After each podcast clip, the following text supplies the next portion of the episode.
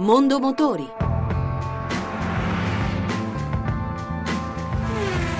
A cura di Roberto Taglialegna. Buon pomeriggio e buon ascolto da Lucia Voltan. Sangyong cambia brand e introduce una nuova vettura nel segmento dei crossover, Tivoli, primo passo di una svolta industriale dell'azienda coreana. Giovanni Sperandeo. Le forme squadrate con gruppi ottici che puntano all'esterno e la possibilità di averla in doppio colore danno alla Sangyong Tivoli un aspetto elegante e grintoso.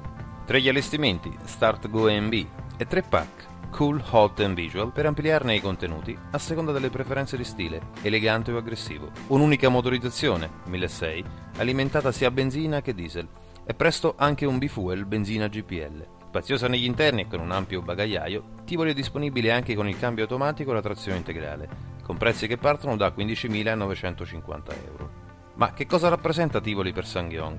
Luca Ronconi, amministratore delegato Sangyong Motors Italia. Tivoli rappresenta sicuramente un punto di svolta. Nella lunga storia del marchio coreano, Sanyong ha passato momenti molto difficili durante la crisi mondiale del 2008, da cui si è ripreso grazie al nuovo azionista Mahindra e Mahindra, e ha rilanciato sicuramente la capacità industriale, la capacità innovativa, la capacità di liberare delle risorse, sono alla base di un nuovo ciclo di prodotti di cui Tivoli è il primo. Ed è il primo anche perché è particolarmente un prodotto italiano, non solo perché nel team di chi l'ha disegnato ci sono molte persone che hanno studiato in Italia e sono europee, non solo perché il nome rimanda evidentemente alla città di Tivoli, a tutto il concetto di bello e di leggiadro che rappresenta sempre il nome Tivoli nella storia, ma perché ha gusto, ha stile, ha veramente un'anima, secondo me, molto profondamente italiana.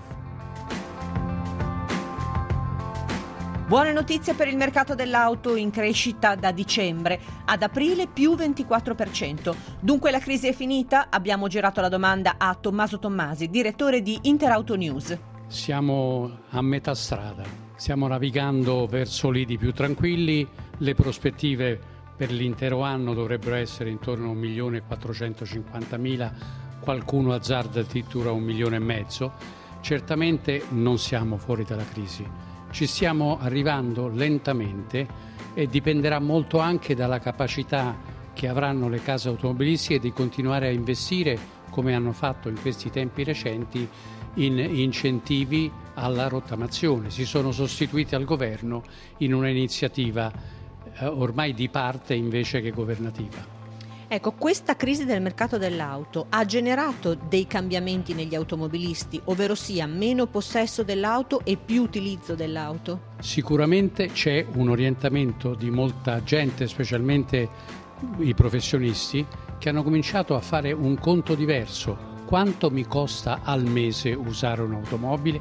A quel punto non la comprano più, la noleggiano o comunque la prendono quando serve tipo car sharing.